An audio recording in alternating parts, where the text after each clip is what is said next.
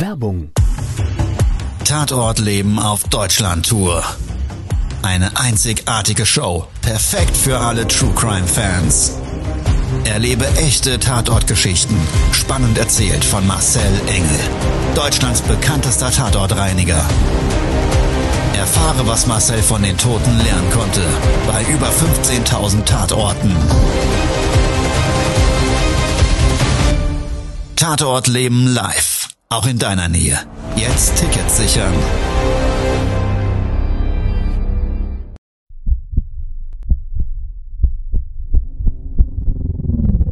Todesursache.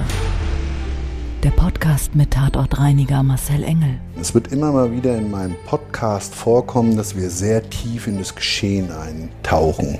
Ich werde offen darüber sprechen. Damit meine ich, dass Flüssigkeiten wie Blut als Element das kleinste Problem sein wird.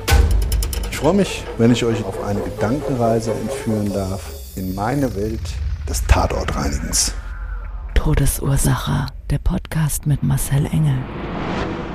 Hallo, ich begrüße euch zu einer neuen Folge von meinem Podcast Todesursache. Hier ist Marcel, euer Tatortreiniger. In der heutigen Folge möchte ich euch einen Fall beschreiben, den ich ähm, vor einigen Jahren hatte, den Auftraggeber, das war eine Frau und in dem Thema, das werdet ihr gleich hören, geht es um Kontrolle, Vertrauen und ich glaube, jeder, der einen Partner hat, der kennt so eine Situation, und zwar das Misstrauen und die Eifersucht. Also vor einigen Jahren hat man einen Auftrag erhalten von einer, von einer Dame. Das war eine ganz, ganz zierliche Person. Sie hat also knapp über 1,60 Meter gehabt und das ist im Verlauf der Geschichte noch wichtig. Sie hatte uns angerufen und hat gesagt, passen Sie mal auf, ähm, Sie müssten mal bei uns vorbeischauen. Hier sieht es wüst aus und äh, es ist auch ein bisschen Blut zu sehen und so weiter. Und wir hinterfragen natürlich schon immer auch am Telefon, was uns da erwartet, damit wir wissen, auf was für eine Reinigungsleistung wir uns im Gesamtumfang einstellen müssen. Und sie hatte damals so ziemlich untypisch nicht so wirklich mit der Sprache rausgerückt. Also konnte ich mir nicht direkt was drunter vorstellen. Ich habe dann noch gefragt, ist jemand gestorben? Sagt sie, nö, aber es sieht halt wild aus und ich brauche ihre Hilfe. Ich schaffe das nicht alleine und meine Putzfrau, der möchte ich das nicht zumuten. Gut, wir sind dann vor Ort gefahren und wir sind vor so einem Bungalow mit unserem Fahrzeug haben wir angehalten. Das war also ein tolles Anwesen, unglaublich toll gestalteter Garten, das werde ich nie vergessen. Und in dieser Einfahrt, da war so eine sensationelle Steinwand und eine Tiefgarage und mit so einer ganz, ganz, ganz futuristischen Glastreppe als Aufgang, so ein Skywalk. Und ich habe mir noch gedacht, na, das ist eigentlich klar, hier hat ein Einbruch stattgefunden. Todesursache, der Podcast. Der Tatort. Wir haben vor Ort geklingelt, uns hat diese Dame aufgemacht und das war so eine ganz adrette, mit einem Kostümchen angezogene ältere Dame, top gepflegt, ganz toll gemachte Haare, sah ziemlich natürlich aus alles und äh, sehr sympathisch war sie vor allen Dingen. Das muss ich dazu sagen. Sie hat uns ganz freundlich begrüßt und ich habe ihr dann gesagt, naja, ich gehe mal davon aus, dass hier ein Einbruch stattgefunden hat. Da hat sie gesagt, wie kommen Sie denn da drauf? Da habe ich gesagt, naja gut, also Sie haben ja so die Situation geschildert, aber zeigen Sie mir erstmal, was passiert ist. Ich bin dann in den Bungalow hereingebeten worden und als ich diese wirklich ganz großzügigen und sonnenüberfluteten, lichtüberfluteten Räume gesehen habe, habe ich noch gedacht, oh, das ist hier so eine richtige Designer-Villa. Aber das Eigentliche war, dass ganz viele Gegenstände auf dem Boden lagen und als wir einen Raum weitergegangen sind, so Richtung, Richtung Arbeitszimmer, da war eine Glasvitrine zerschlagen und dieser Bungalow hatte ganz viele Glastüren, auch die waren durch die Bank weg alle nicht mehr heil. Also da war jede Tür zerschlagen und daraufhin habe ich sie gefragt, sagen Sie mal, hier sieht es ja wüst aus. Hat hier irgendein Kampf stattgefunden? Also es war so ungewöhnlich für einen Einbruch, so Spuren zu sehen.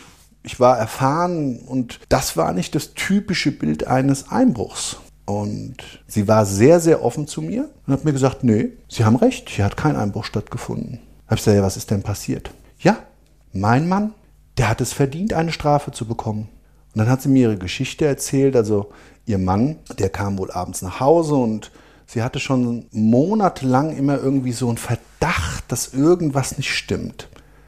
Also die Abende wurden immer später, die er aus dem Büro gekommen ist. Sie waren selbstständig, es waren beides Architekten und diese Bürozeiten ohne irgendwelche ihr bekannten Projekte haben sich irgendwie immer weiter in die Länge gezogen. Und durch dieses Misstrauen und diese ungewöhnliche, für sie ungewöhnliche Arbeitszeit hat sie dann angefangen, irgendwie sein Handy und seinen Computer zu kontrollieren. Und da ist sie fündig geworden. Da gab es doch tatsächlich SMS, wo es hieß, Spatz, du müsstest mal nach dem Fax von Kunde XY schauen. Ich erwarte da eine dringende Auftragsbestätigung. Oder wir sollten uns unbedingt mal darüber unterhalten, in gewissen Projektbereichen die Arbeit zu vertiefen. Also manchmal klare Indizien auf ein sehr merkwürdiges Arbeitsverhalten bzw. ein Umgangston untereinander. Und sie hat die Rufnummer dann identifiziert und hat dabei herausgefunden, dass diese Rufnummer und diese Mails teilweise privat von seiner Sekretärin kamen. Man muss dazu sagen, diese Sekretärin hatte wohl eine sehr, sehr lange und enge Zusammenarbeit bereits mit diesem Ehepaar und er selber war wohl hauptsächlich noch im Geschäft. Sie hatte sich so ein bisschen aus dem Geschäftlichen zurückgezogen in den letzten drei Jahren und dementsprechend war ihr die Frau sehr gut bekannt, aber wie sich später herausstellte, doch nicht wirklich. An diesem vermeintlichen Abend, als er wieder mal so spät nach Hause kam, da hat sie ihn zur Rede gestellt. Und er hat ihr ehrlich geantwortet. Er hat gesagt, du Schatz, du brauchst dir keine Gedanken machen. Da ist nichts. Ist alles gut. Mach dir keine Gedanken. Und sie war auch gar nicht so ein Mensch, der jetzt in irgendeiner Form so hätte emotional reagieren müssen. Sie selber sagte zu mir, so hat sie sich selber gar nicht wiedererkannt. Aber in dem Augenblick ist einfach ihr Gefühl übergekocht, dieses Fass ist übergelaufen und wie eine Bombe explodiert. Und sie ist in die Garage gegangen, hat die Golftasche geholt oder den Golfschläger geholt und hat auf ihren Mann, nachdem sie die Treppe wieder hochging und er ihr in der Küche gegenüberstand, direkt angefangen, auf ihn einzuprügeln. Sie hat mir dann erzählt, dass sie sich von Raum zu Raum retten wollte und sie dann jedes Mal, nachdem er die Tür zugehalten hat, auch die Tür noch eingeschlagen hat. Dann, dann hat er sich wieder der, der Auseinandersetzung da konfrontiert gesehen und sie konnte irgendwie nicht aufhören und hat ihn schwer verletzt. Also er musste ins Krankenhaus und war zu dem Zeitpunkt meiner Beauftragung dort wohl auch noch stationär aufgenommen. Todesursache, der Podcast. Der Profiler. Sie fing dann fürchterlich an zu weinen. Und ich habe sie gefragt, sagen Sie mal, warum weinen Sie denn jetzt so?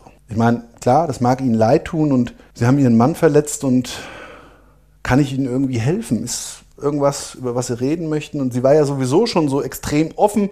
Und ich muss dazu sagen, ich frage auch immer. Also wenn mich was interessiert, ich bin immer so ein Mensch, wer nicht fragt, kriegt keine Antwort. Und wenn man freundlich fragt, kriegt man auch meistens eine freundliche Rückinfo. Ob dann jeder immer so wirklich mit dem Innersten herausrückt, das ist nicht immer gleich. Aber die Frau hatte nach der Fragestellung ganz klar und deutlich gesagt, ja, wissen Sie, mein Mann ist unschuldig.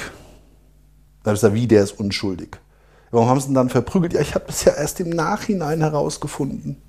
Ja, und warum er wirklich unschuldig war, ist leicht zu erklären.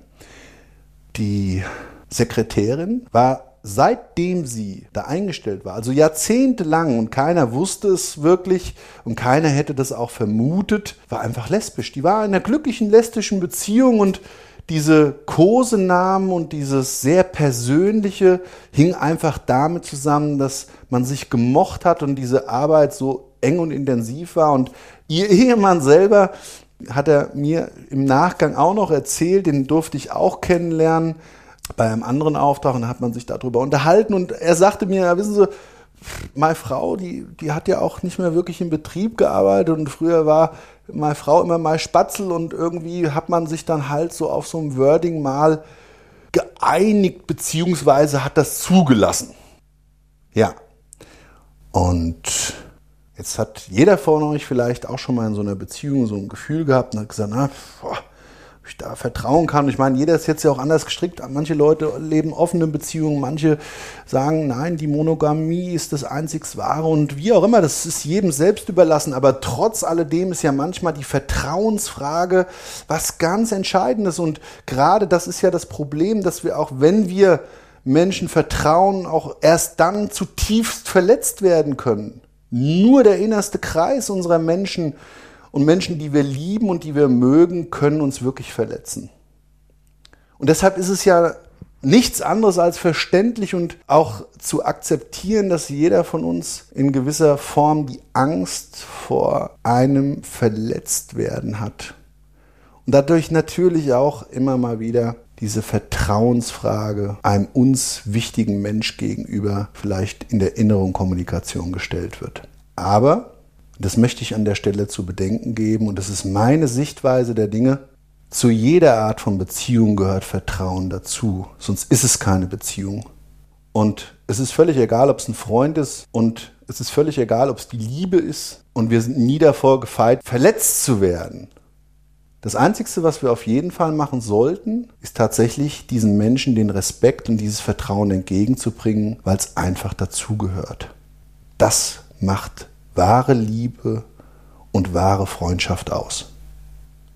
In dem Sinne möchte ich mich für heute bei euch verabschieden. Ich bedanke mich wie immer wirklich fürs Zuhören. Freut mich, dass ihr dabei wart. Bis demnächst, euer Marcel. Das war's schon mit der neuen Folge von Todesursache, der Podcast mit Marcel Engel, Kopf einer eigenen Spezialreinheit und Tatortreiniger bei mehr als 12.000 Orten auf der ganzen Welt. Was kann Marcel für dich bereinigen? Jederzeit. Weltweit. Melde dich oder klick dich einfach mal durch auf marcelengel.com. Empathisch, tiefgründig, ehrlich. Todesursache lässt dich garantiert nicht kalt. Seid dabei. Ich freue mich. Abonniere die Staffel und du kommst für keine Folge zu spät.